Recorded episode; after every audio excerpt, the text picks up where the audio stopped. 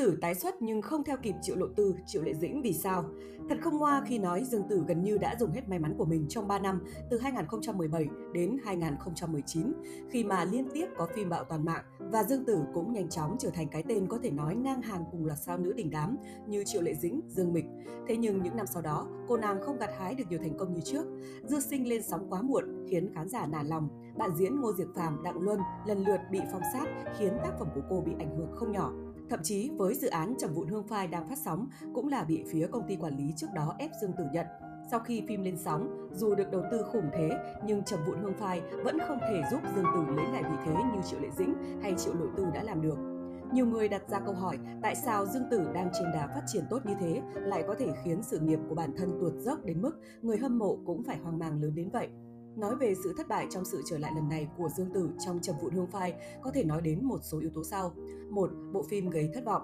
Lên sóng cùng thời điểm với phim của Triệu Lộ Tư, Triệu Lệ Dĩnh, nhưng phim của Dương Tử hầu như không nhận được cảm tình nhiều từ công chúng. Hạnh phúc đến vạn gia được khen ngợi vì nội dung mới lạ khi khai thác đề tài nông thôn. Thêm nữa, với diễn xuất ấn tượng của Triệu Lệ Dĩnh khiến tác phẩm thêm nâng tầm. Bộ phim đạt rating cao và nhận nhiều đánh giá tốt từ khán giả, mặc dù đây là tác phẩm từng được dự đoán là kén khán giả. Trong khi đó, Tinh Hán Sán Lạn do Triệu Lộ Tư đóng cũng được khen ngợi. Nhiều khán giả đánh giá diễn xuất của Triệu Lộ Tư tiến bộ, đặc biệt màn tương tác của cô và Ngô Lỗi gây sốt mạng xã hội xứ Trung. Tuy nhiên, ở trầm vụn hương phai của Dương Tử, ngay từ cách phim lên sóng đã bất ổn.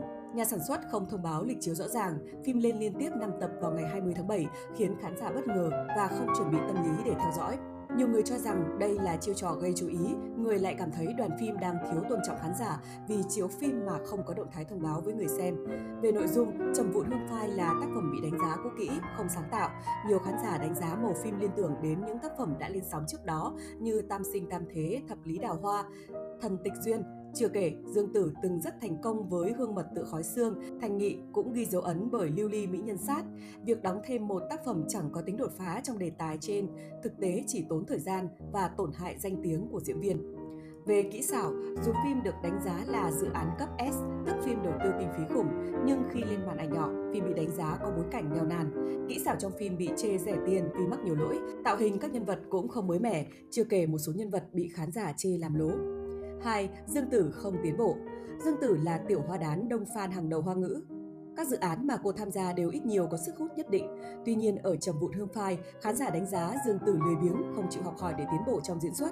Cụ thể, trong phim, Dương Tử từ đầu đến cuối chỉ có biểu cảm chính là ngây ngô dễ thương gây nhàm chán. Những phần cảnh cô trợn mắt, cô diễn tả cảm xúc nhân vật bị đánh giá gượng gạo, thiếu chiều sâu. Chưa kể trước đó, phim dính hàng loạt những lùm xùm khiến tác phẩm thiếu đi thiện cảm với công chúng. Có thể nói trong mấy năm trở lại đây, Dương Tử không có nhiều tiến bộ về diễn xuất. Nếu như trước đây, Triệu Lộ Tư bị gắn mác bình hoa di động, thì với tinh hán sán lạn, ít nhiều cô cải thiện được diễn xuất của mình. Tuy nhiên Dương Tử vẫn mãi dậm chân tại chỗ. Có thể nói, vị thế của Dương Tử ngày một lung lay trước sự vươn lên của nhiều tiểu hoa đán cùng thời. Để không bị giới giải trí đào thải, ép buộc Dương Tử phải tìm cách truyền hình, cố gắng hơn nữa, thay đổi hơn nữa, cầu tiến và không ngại dấn thân. Việc chỉ dựa vào những tác phẩm bạo trong quá khứ để tồn tại trong làng giải trí khắc nghiệt vốn dĩ không còn là con đường đi đúng đắn từ lâu. Dương Tử cũng không thể mãi trung thành với dòng phim tiên hiệp vốn dĩ đã trở nên lỗi thời trong những năm gần đây.